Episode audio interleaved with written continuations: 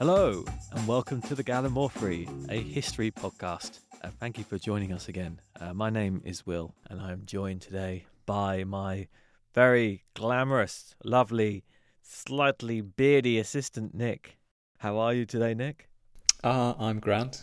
Uh, need a shave, apparently. Um, You're looking grand. Thank you. You're um, I, is it is it because we're getting co- closer to Christmas? You're you're growing your Santa Claus beard for the year. Well, you know, I am Saint Nicholas. This is just my side hustle. Exactly. Yes, he's jolly, jolly old Saint Nick. That's what they call you on the streets, isn't it? I've been called much worse than that on the streets, so yeah, I'll take that. Shouted from uh, from vans passing, jingling their bells at me. It's it's yeah. Exactly, exactly. I mean, what what what kind of society is it where uh, where a man can't walk down the streets of London without having bells jingled at him? Now, hopefully, uh, you've all listened to the last episode of the Gallimorphery, and you would have heard the clue. For anyone who hasn't already, uh, what are we talking about today, Nick? Our topic today is is actually around some of the first, what has been called some of the first feminist legislation, and that was directly campaigned for by one amazing woman in the 19th century. And her name was Caroline Norton, born in 1808, Caroline Sheridan. And she was obviously born into a thoroughly patriarchal society, though, as we just said, one might question if we've actually moved on from that. But back then, women had even less rights than even some animals, even in cases of murder. A case in point, the RSPCA was founded in 1824, and in doing so, that meant that animals had champions for their welfare, something women did not. Yeah, it's a bit of um, a sad state of affairs. I mean, 18, um, the 1800s, okay, 200 years ago, but really that's not that long ago. So women's rights in general are a relatively recent thing, and it, it's for people like Caroline Norton that we can we can thank for for the rights that women have today. In the centuries preceding the Victorian era, it had been normal for women to take a more active role in daily life, uh, with most families operating a business either in the family home or nearby. Uh, women would contribute to the family business alongside their male family members, as well as performing their traditional domestic tasks. However, with the rise of men commuting to a place of work in the early 19th century, women quickly found themselves relegated to the home and strictly domestic duties. Uh, married men and women came to find themselves living parallel lives, being together only during the morning and evening meals, while spending their days performing the tasks society deemed suitable for them. Uh, men, being generally considered physically stronger and mentally superior to their female counterparts, were expected to support their families through work and upholding the moral balance within society something which their weak minded and morally compromised wives could not be trusted to do. It was very important that women should not be encouraged to raise above their position in Victorian society, uh, or that which uh, Victorian society had deemed fit for them. Um, there are actually records from the time of doctors advising that women should not be overeducated, as this would have a detrimental effect on their ovaries and thus their marriage prospects. so I'm sorry, it's it's just it's it's insanity, isn't it? It, it just it, it is ludicrous, isn't it? Because some of the these sort of opinions which were being presented as scientific fact, you have to wonder, like, what were these people thinking? Where do you get a stupid idea like, you know, women being educated damages their ovaries. It's just. I mean, to be fair, a lot of men have their brain cells downstairs, so maybe they sort of thought it's the same for women.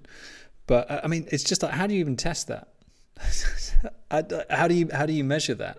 And sorry, I just want to clarify. We keep referring to the Victorian era, which she did live in. However, she also lived through a number of different monarchs. In fact, when she was born in 1808, it was George III on the throne. Then George IV came along. Then Willie IV. Finally, Victoria who would be her last queen.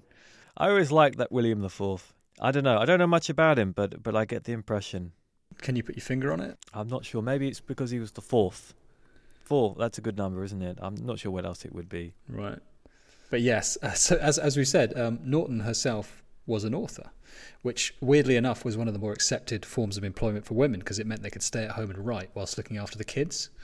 Um, and she herself came from a family of Irish poets and writers, so she had a great literary history in her family. Uh, she was the granddaughter of the playwright and politician Richard Brinsley Sheridan. Um, but of course, despite writing all these amazing works, her husband, who would we'll go into detail in a minute, would legally own all the copyright and thus any earnings simply because he was her husband. It's this weird legal thing in Victoria, not just in Victorian society, but in the 19th century, where when a woman became married, she sort of legally ceased to exist. Yeah, it was a, a bit of a, a sad state of affairs, at least from a modern perspective. That as far as uh, as society at the time was concerned, a woman, as you say, ceased to exist once she was married, um, and become effectively property of her husband, who would control both her possessions and her body. A husband had the right to control his wife in whatever way he saw fit, uh, with nothing to stop him from physically or, or sexually assaulting her. Um, I'd actually just to cut you in mm. there. So there was there was you there was laws against bodily harm. Mm. You couldn't just beat your wife mercilessly, although lots of people mm. did and got away with it. But I think there was a general rule that you could use your fists, but if you started using anything heavier than that, you could you could face charges. Yeah, which is which is hor- freaking horrible to think about. I think generally uh, the, these occurrences would happen within the family home, and the the wife would be reluctant to to report it for various reasons. But when a woman refused her husband's sexual advances, it would actually be potentially considered grounds for annulment, um, while a husband could forcefully rape his wife without fear of prosecution. Despite this uh, obvious injustice, Victorian society still believed that men were both morally and intellectually superior, while women were weak, irrational, and incapable of making important decisions. Oh, how times have changed. Norton actually commented on a lot of these disparities between women and men um, in her works throughout her life. And, in one of her books called Stuart of Dunleath, uh, some of her lines written for her male characters convey this quite well. In fact, one of them uh, reads, Everything that is yours is mine. The clothes you have on, the chains around your neck, the rings you have on are mine. The law don't admit a married woman has a right to a farthing's worth of property. Very unique wedding vow there. Exactly, yeah. Uh, it's open to some debate of, of, how effective she was, but she was a, a recognized campaigner of her day, writing numerous pamphlets and and and um, um, books around around the subject of women's rights. Effectively, although strangely, she she did subscribe to the theory of the notion that women were inferior to men, as suggested by the Bible. But she always believed that in law, women should, you know, have parity. So she was a product of her time, but she was also ahead of it in a way, if that makes sense. And and she was a very confident, vivacious person, and, and in fact, she was very striking looking as well. Um, we'll we'll talk about her family in a second, but um, she almost had a sort of Mediterranean look about her. In fact, Disraeli, a youngster at the time, it's hard to think of Disraeli as being young. You just think of him as being old. Uh, nicknamed her Starry Night because of her, her looks. Mm. So Caroline Sheridan was born on the 22nd of March 1808 to Thomas Sheridan and the novelist Carolina Henrietta Callender. As you mentioned, Caroline's father, Thomas, was the only son of the Irish satirist and playwright Richard Brinsley Sheridan. Uh, and Thomas worked throughout his life as an actor, a soldier, and a sadly failed politician. Her mother, Carolina, had been described in her youth as pretty, very sensible, amiable, and gentle, all high accolades for a woman at that time. Uh, Thomas sadly died in 1817 while serving as a colonial secretary at the Cape of Good Hope, leaving his family destitute. Fortunately, Prince Frederick, Duke of York and Albany, arranged for Carolina and her three daughters to be housed in a grace and favour apartment at Hampton Court Palace. Frederick was the youngest son of George III, then King of Britain, but also an old friend of Carolina's grandfather. Caroline and her sisters came to earn a reputation for their beauty and accomplishments, coming to be known as the Three Graces. Uh, Helen, the eldest sister, became a songwriter, composer, poet, and author, as well as a well known figure in London society. She would marry Commander Price Blackwood, and the youngest sister, Georgiana, became known for her beauty and would marry Edward, the twelfth Duke of Somerset. And it's actually also interesting to note that her father, Thomas, would actually um, be charged for a case of criminal conversation, which is something important to Caroline's story, as, as we'll find out soon enough. And just to outline what criminal conversation is, it effectively is a, a euphemistic way of saying someone has slept with your wife. So it's it's it's, it's basically adultery. Yeah, I, think it, it, it's um it's a civil matter though in in that by sleeping in an, with another man's wife, you've effectively devalued her, uh, and and with her being possession of her husband, it's for her husband to sue the, the man who, who slept with his wife. It, it's a weird thing when you when you look back at it, but basically it goes back to women being treated as sort of chattel or um, possessions. Which brings us on to George Norton, who would become Caroline's husband. So Caroline had a, a sort of a, ni- a, relatively nice enough childhood, um, and she was schooled at you know quite well-to-do schools. In fact, she actually met her husband while he was visiting the academy she was attending in Warwick, Surrey, and immediately fell in lust or love, whatever you want to call it. Her dark looks captivating him. I'd remind you at this point, Caroline was only 15 and he was in his 20s. Her mother said, Hold on a moment. You've got to wait three years before you go sniffing around my daughter. And to be fair to him, he did wait. But she also had other suitors. She actually had a, a rather pompous and boisterous Captain Fairfield, sort of military man who's a bit adventurous, and then a scholar and a lawyer called Ralph Levison Smith, who um, she'd met after leaving school in 1826. And they were sort of technically engaged, but not officially. And then he had a sudden and fatal bout of fever and died. Um, she would later remark on this, uh, saying that she realised she had lost her love and married an ass to get rid of her pang. Oh, well, we've all been there, haven't we? it's going to be great to see your girlfriend when I next see her. I was speaking from her perspective. Right. Okay. It's fair enough. Yeah. It's very true. The arse in question, of course, was George Norton, who, although he wasn't too handsome and he wasn't particularly too wealthy, he was just persistent. He himself uh, knew a bit about law and politics, and it actually became a politician himself. He stood unopposed for Parliament in Guildford, Surrey. Big up to the Guildford. However, he was a Tory through and through, much at odds with the Sheridans' family politics of supporting Whigs. So obviously her mother was a bit annoyed, but also more annoyed because he kind of made it out that he had more money than he did, and he didn't. Um, so anyway, in in 1827, at the end of July, the 27-year-old George Norton finally married the 19-year-old Caroline Sheridan. And after moving around a bit after their honeymoon in Scotland, they moved to number two Storey's Gate in Westminster. And this would become very key for Caroline because it was right in the heart of all of the action in London. It would enable her to mingle with all members of political and cultural society and become known as a charismatic and outspoken storyteller. Reveling in sort of flirtatious mischief and bucking normal social trends, she was very much a social creature. And, and she really enjoyed being you know, hosting people in this in what would come to be known as her saloon. And their marriage had a sort of okay start. I mean, she gave birth to three kids in five years. So the first one came along in 1829, and that was Fletcher. Then came along Brinsley in 1831, and then finally William or Willie in 1833. Mm. Despite the baby making, Caroline's husband had a passion for violence as well, and he regularly beat his wife for displaying a lack of respect. He was a he was a very insecure man, and uh, he even threatened her when pregnant. You know, he burnt her hand with a kettle, so one story goes, and was thought to have beat her so badly once she miscarried. As as you said, marital violence was all too common, and and and he just got away with it. Yeah, so he was uh, he was a bit of a, a piece of work, really, um, to keep it polite. He was an utter bastard Yeah, to keep it less polite. But yeah, yeah, not not a very nice man. Um, Caroline, however, was an avid writer, um, having written a poetry book at just 17 called The Sorrows of Rosalie, uh, which was published anonymously in 1829.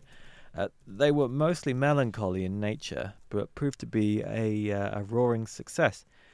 Uh, the Undying one followed in 1830, proving controversial for its topic, centered on the story of Isabel, the wandering Jew excluded from society. She also contributed to uh, many popular magazines sold at the time and edited them as well. However, in 1830, her husband lost his seat at the election that took place after the death of the monarch George IV.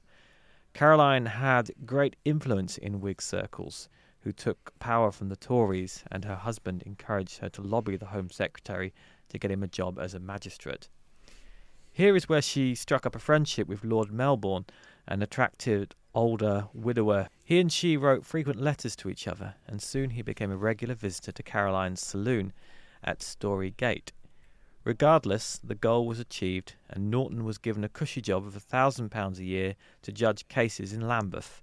Uh, this works out at about ninety thousand pounds a year today. God, it's half a sum, isn't it? That's Um, not bad though. Ninety grand a year. It's important to point out that George Norton encouraged her to, to talk to Melbourne to get him this position. So he he encouraged this connection, Mhm. and then would immediately become jealous of it.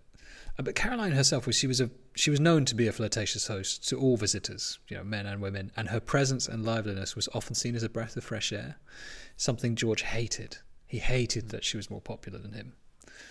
And many would come to chat at her saloon and exchange ideas and thoughts, not just politicians, but painters, scholars, all members of society.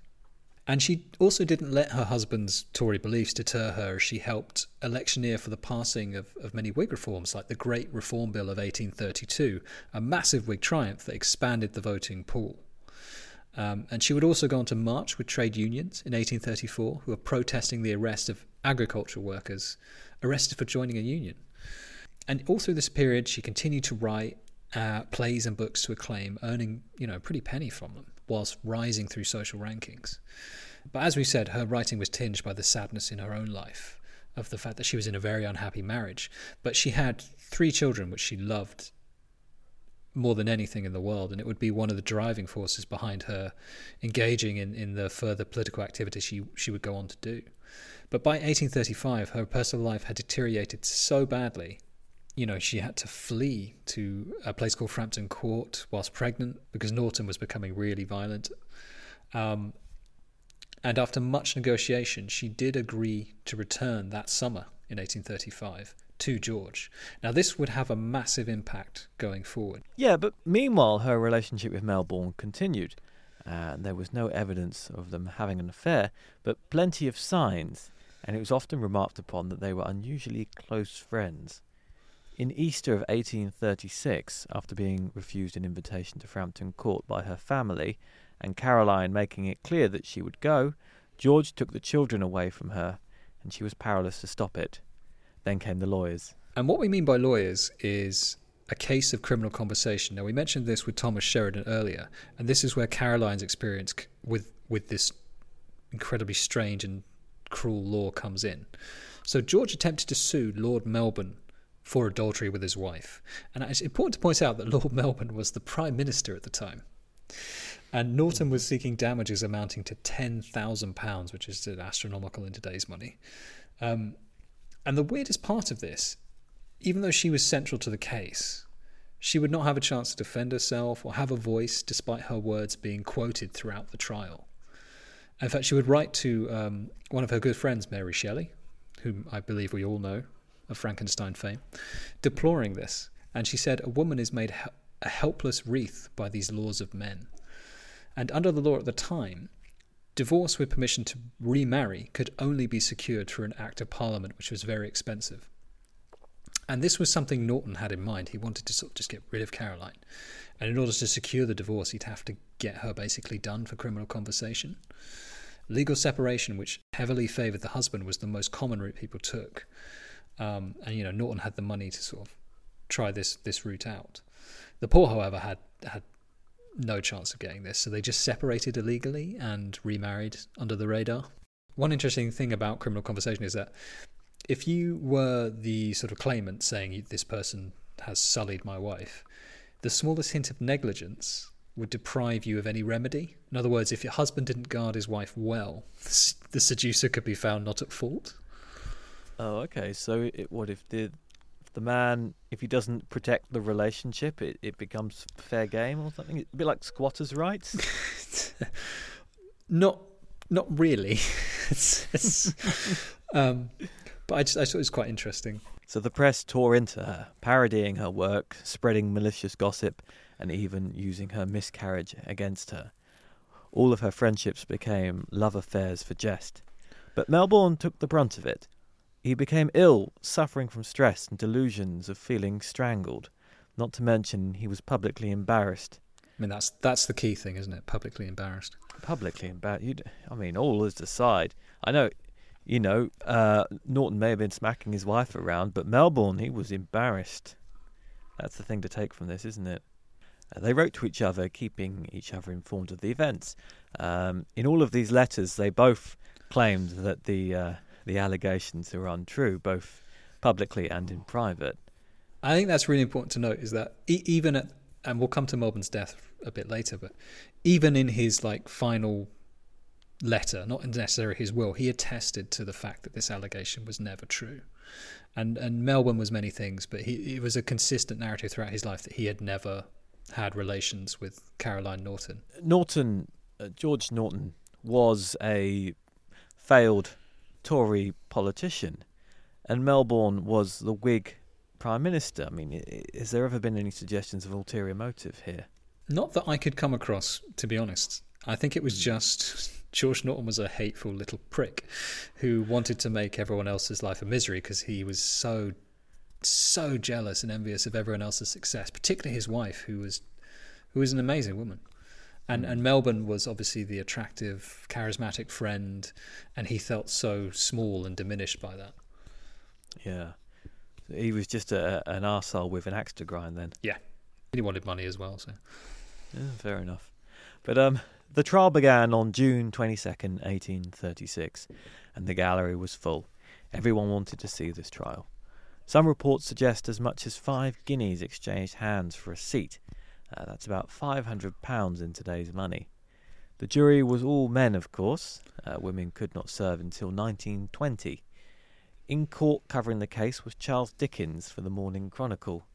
Um, I think he went on to do some other things that you might have heard of. he was already serializing his books at the time.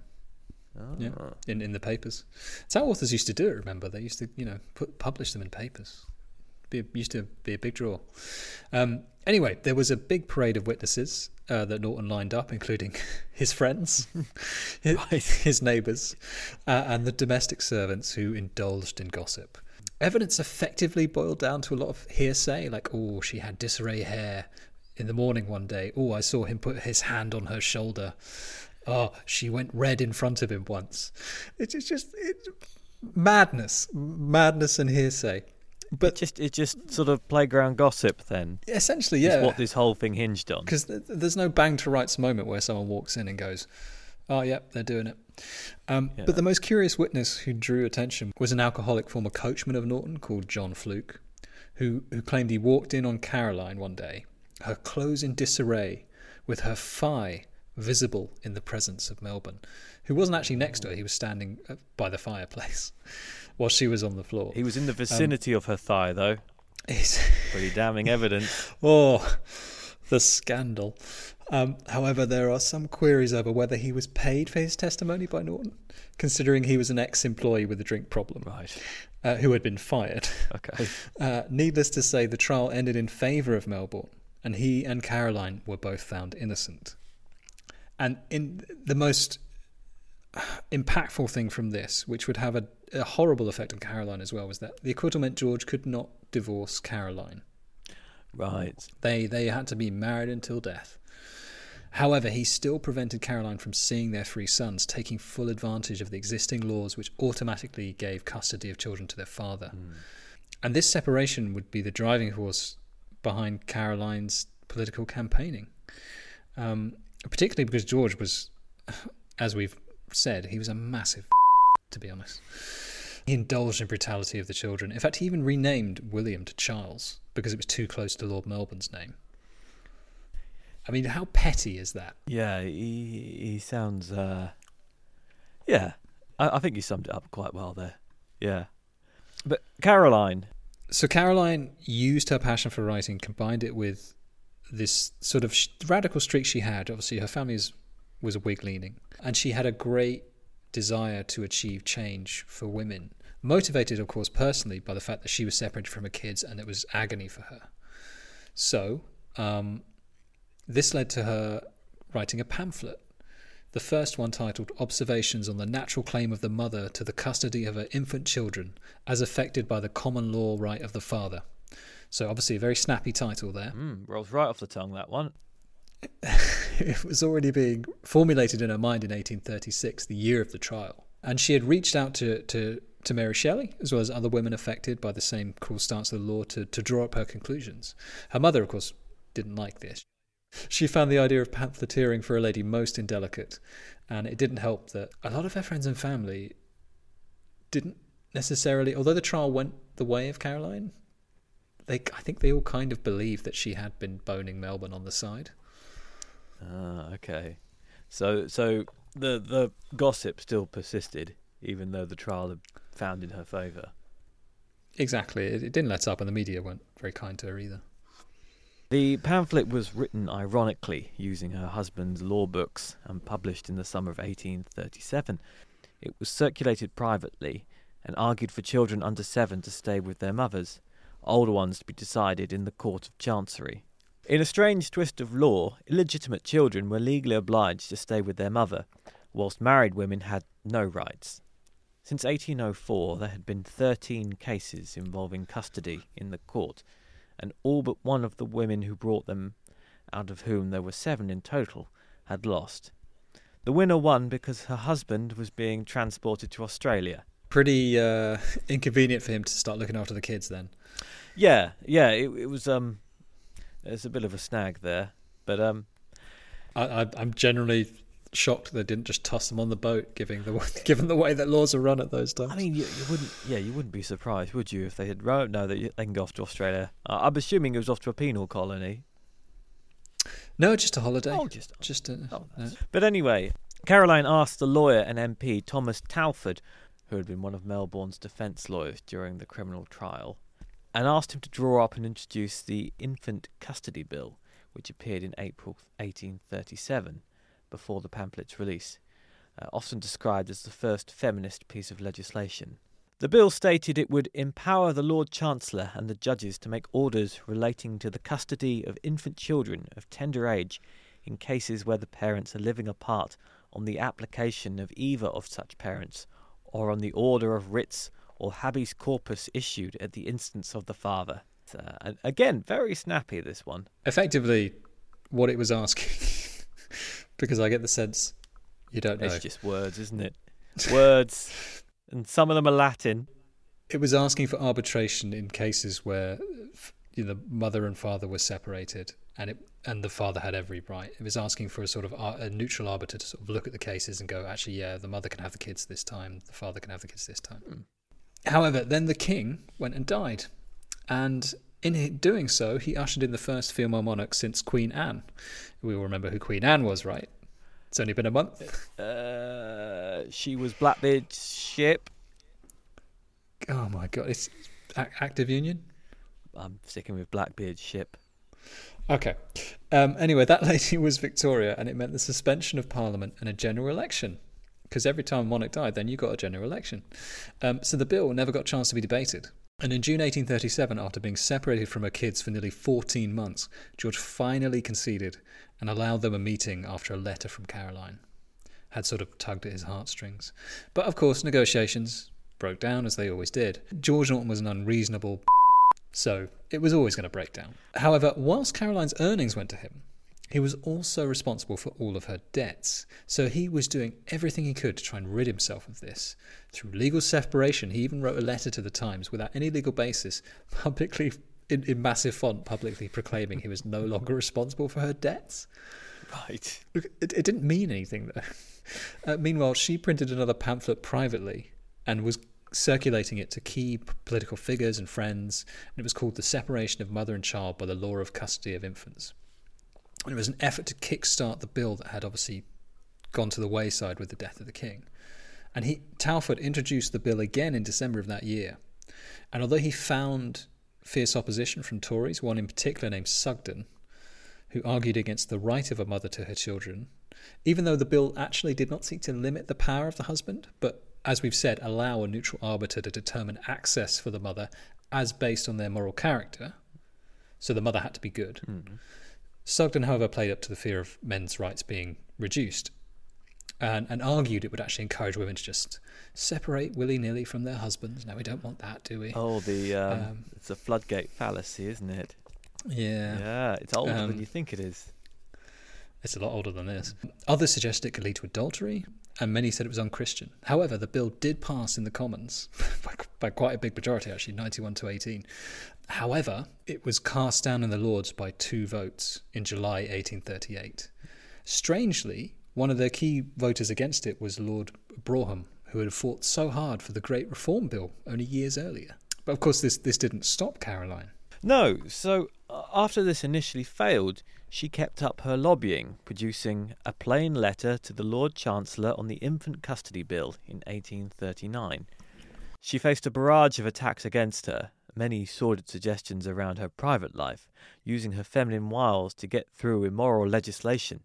She was even said to be after the destruction of the foundation of marriage.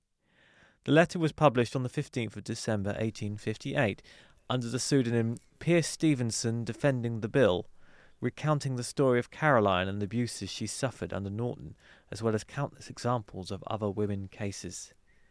Ultimately, it set out that the alteration of the law and the issue was the key thing to consider, not Caroline, or whether she used wiles to influence people. By the 25th of April that year, the bill was back in Parliament, but amended. This time, however, asking for custody of children to virtuous mothers up until seven, as with illegitimate mothers. However, there was a double standard with adultery that said if a woman is found to be adulterous, this prevents her right. The bill found a second reading and made its way to the Lords again. Similar arguments were heard, but this time it passed. On the 17th of August 1839, the bill was passed by royal assent by Queen Victoria. That double standard is really important because it effectively meant that even though a man could have been accused of adultery or criminal conversation or whatever, you know, that didn't count against him. But for women, it did. You had to be as clean as a whistle, no dirt on you. So, despite this momentous piece of legislation passing that enshrines women's right to access their children, at least in some form, um, Queen Victoria at the time, Queen Victoria at the time didn't even see fit to mention it in her diary. um, but she did tell us about her lunch that day. Uh, women could now petition the court for custody and access rights of children up to seven, and the father's right was no longer technically absolute, pending your moral character. Mm.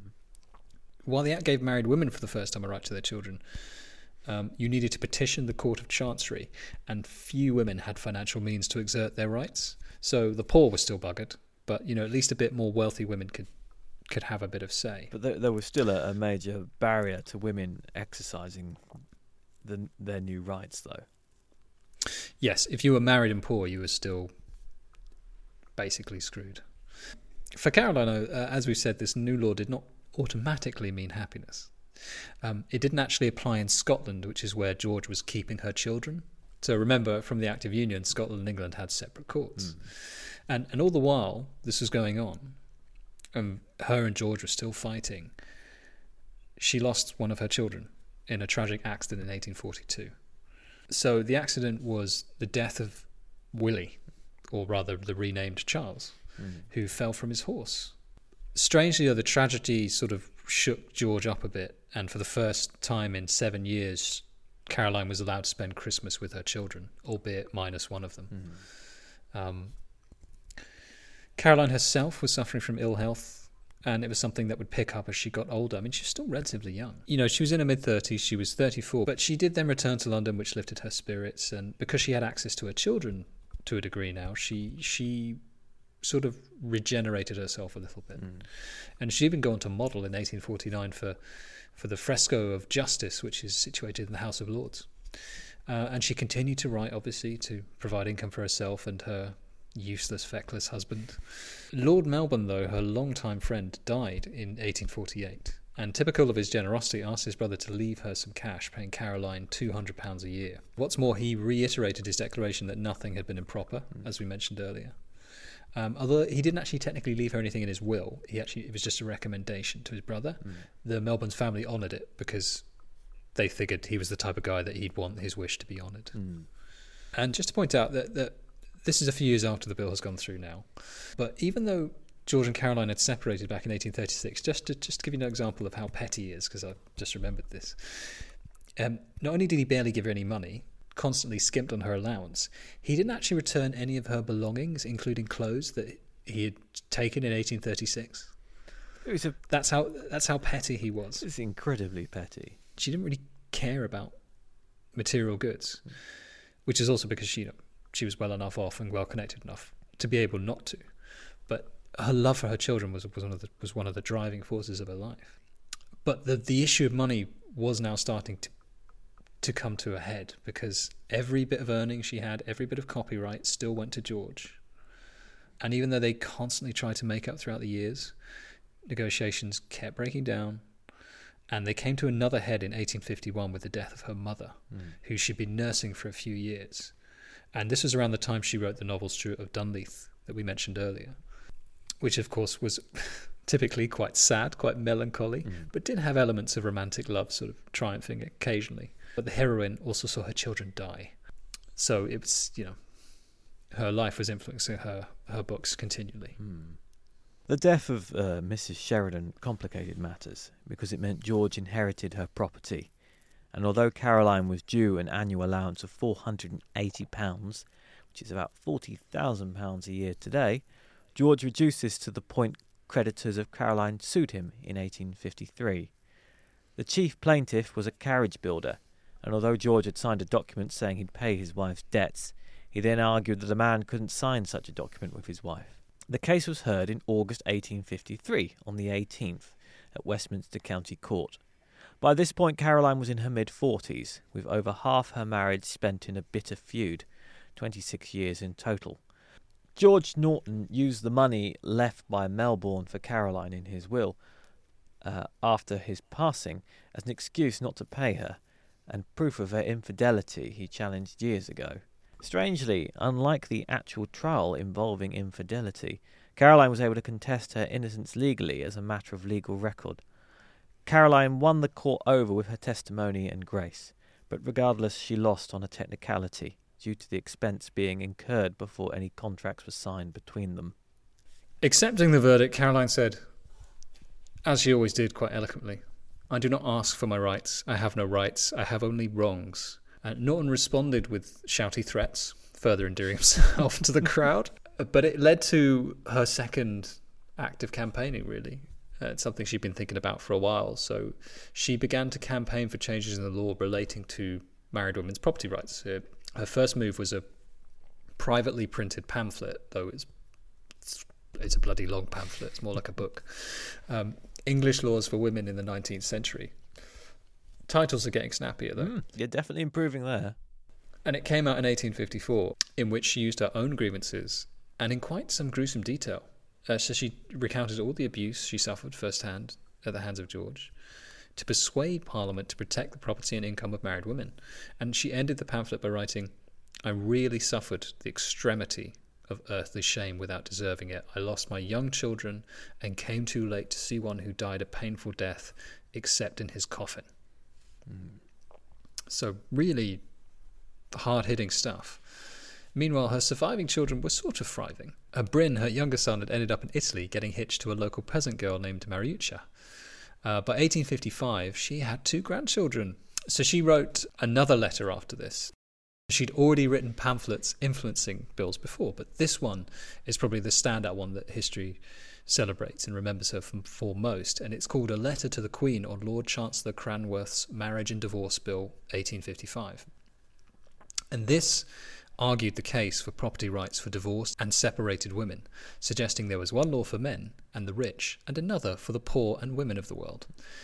And to be fair, there was. It was produced in response to the failure of a bill earlier arguing for separated women to be able to hold property, which began life in 1853 after a divorce commission looked into it. But of course, as with most things, it didn't survive the Lords because they objected to it because it might lead to cheap divorces. Ah. Um, They were they were predicting uh, those Elvis marriages in Vegas, were they? exactly. Mm. The pamphlet covered all the disadvantages married women faced, including the threat of violence, no matter her character. And she listed countless heroines of the past and present to remind men that women could do great things. You know, people like Florence Nightingale, Hmm. who've been like current heroes with the Crimean War, because this was around the same time. And she recommended that they be afforded the protection of the law, which was only fair. It's not unreasonable, um, is it? It's oh, well, if you're an old white man, it's it's oh, women rights. No, she wasn't alone though. So Barbara Bodichon would go on to set up the Women's Journal, a, a, a, very powerful magazine. Was a champion of women's rights as well, and she also petitioned Parliament in 1856 on the matter of married women having a right to their earnings. Yeah, so 1856 saw Lord Cranworth bring back the bill, and Caroline used all of her connections and leverage to lobby in its support. Despite opposition from the church and some notable politicians like Gladstone and Sam Wilberforce, the bill passed in 1857 as the Matrimonial Causes Act. Many clauses in the Act were directly influenced by Caroline's pamphlet. Uh, these included one which stated that a separated wife uh, was to be regarded as unmarried, uh, which meant that she could control her own finances and property. The new law did not, however, treat men and women on an equal basis. A man could divorce a woman if she was guilty of adultery. However, the woman could only obtain a divorce if she could show that her husband had been guilty of both adultery and a number of uh, slightly iffy crimes, including bigamy, rape, sodomy, and bestiality. Obviously, not all together. Just to point out, it's, no, that would be that would be quite a day, wouldn't it? It would be, yeah. I mean, um, and actually, the, the, the clause in the, the law says incestuous adultery as well, so quite quite specific. Uh, but also desertion, but it had to be for uh, without a reasonable excuse to commit any of these. it's quite a qualifying sentence. You must have a reasonable excuse why you committed your bestiality.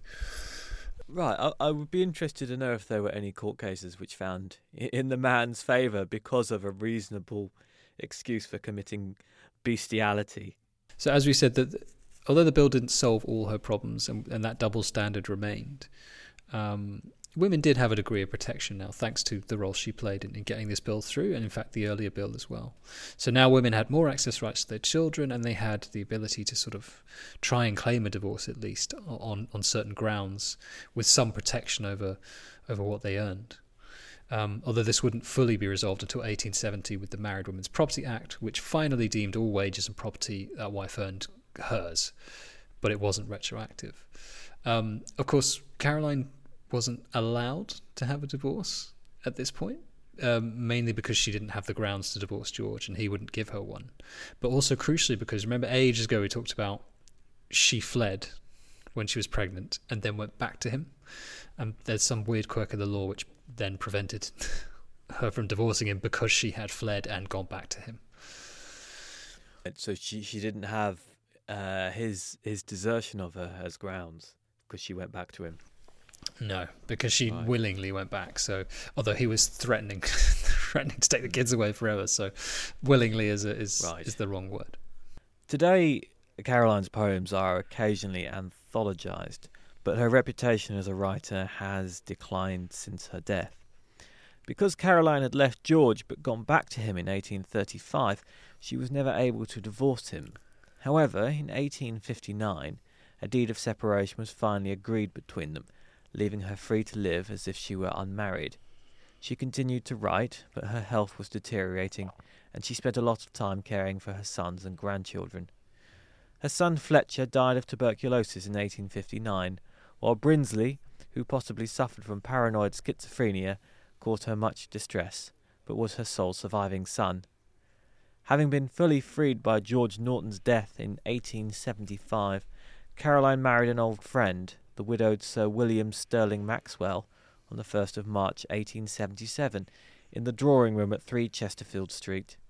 Caroline's second son, Brinsley, succeeded to the title of Lord Grantley upon his death. However, Caroline died a little over three months later from peritonitis on June the 15th, 1877. She was buried in the Stirling Maxwell Vault, which was in Scotland. So yeah, she she'd spent time there as a child, even though she was Irish. She had sort of grown up a bit in Scotland. So as we've mentioned, like Caroline very much adhered to notions of equality of the time. She she campaigned tirelessly to have women accorded the same sort of status in the law, but she she didn't really get involved in women's suffrage. And as early as 1838, she wrote a letter to the Times saying, "The natural position of women is inferiority to man. That is a thing of God's appointing, not of man's devising.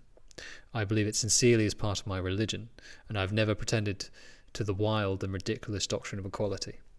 So. So, so a bit hmm. different from some of the campaigners that would follow her. But as as you mentioned, she, she was a, a, product of her time. It sounds a bit like two step forwards and one step back to modern ears, but you still have to give her credit for what she did achieve. No, she was an incredible woman, and she achieved so much. And and the thing was, for her, the notion of equality of man and women wasn't the issue here. It was it was the notion of equality under the law, which was a man made thing. So she recognized, albeit whatever you believe, that God made man and woman and he didn't make them equal, but man made law, and that was unequal. And the principles of justice must apply to male, female, to rich, to poor, and to master and apprentice alike, you know. And these were radical claims at the time, so it wasn't like she was a, an establishment figure, even though she obviously mingled with people of power. She she held what would be argued was radical views. In fact, Melbourne, who was obviously a long-time friend, was a very traditional man, and they often used to have debates and arguments about the position of women in the law and stuff. And he, he although he would help her over his lifetime, he kind of disagreed with her a lot. Um, but yeah, she refused to accept that the law couldn't be used to sort of help people less fortunate, and uh, she used all her literary brilliance to sort of shine a light on that and um, her privilege as well, and she realized she realized uh, quite she was quite aware of her privilege, um, and uh, she used that to the advantage of women everywhere.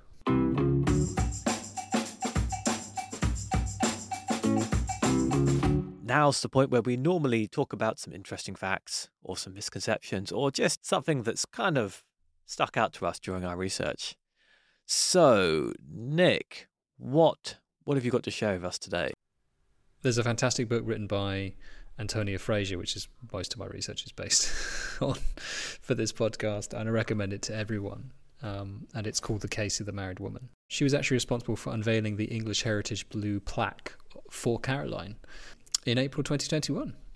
And it was unveiled at uh, Caroline's central London home for over 30 years, which is now number three Chesterfield Street in Mayfair.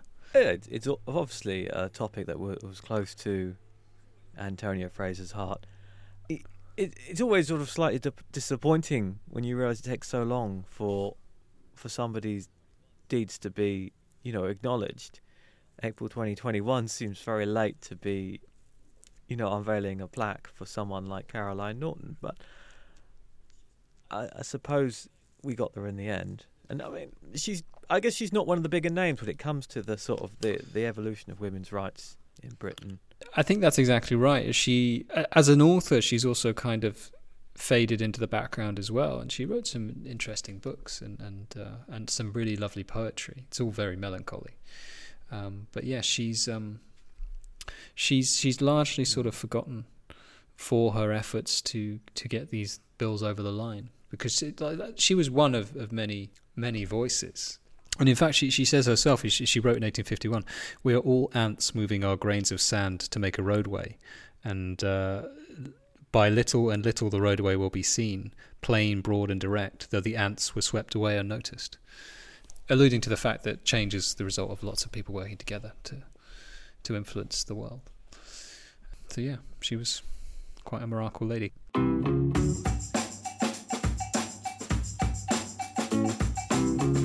And that's our show. Uh, thank you for listening. And if you're a subscriber, thank you for subscribing. Please do continue to listen. Uh, we have a whole backlog of episodes if you're new to us, so please do go and, and catch up on us. Uh, and, and keep an eye out for new episodes. We, we release every month or so. Uh, we're on all the usual streaming podcasty platforms, so I'm sure you can find us easily enough.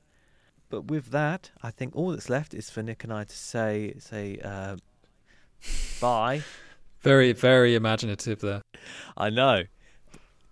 Keep it short and sweet. Uh, and to leave you with, with a clue uh, of what we'll be speaking about in the next episode. Brilliant. Thank you for listening. Oh, thank you. Bye. The Duke rang the great bell of Bow, and the historic peal sounded again.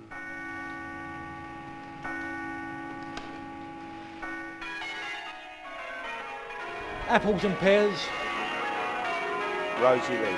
a dolly cart. I'm not having no more of this pony, mate.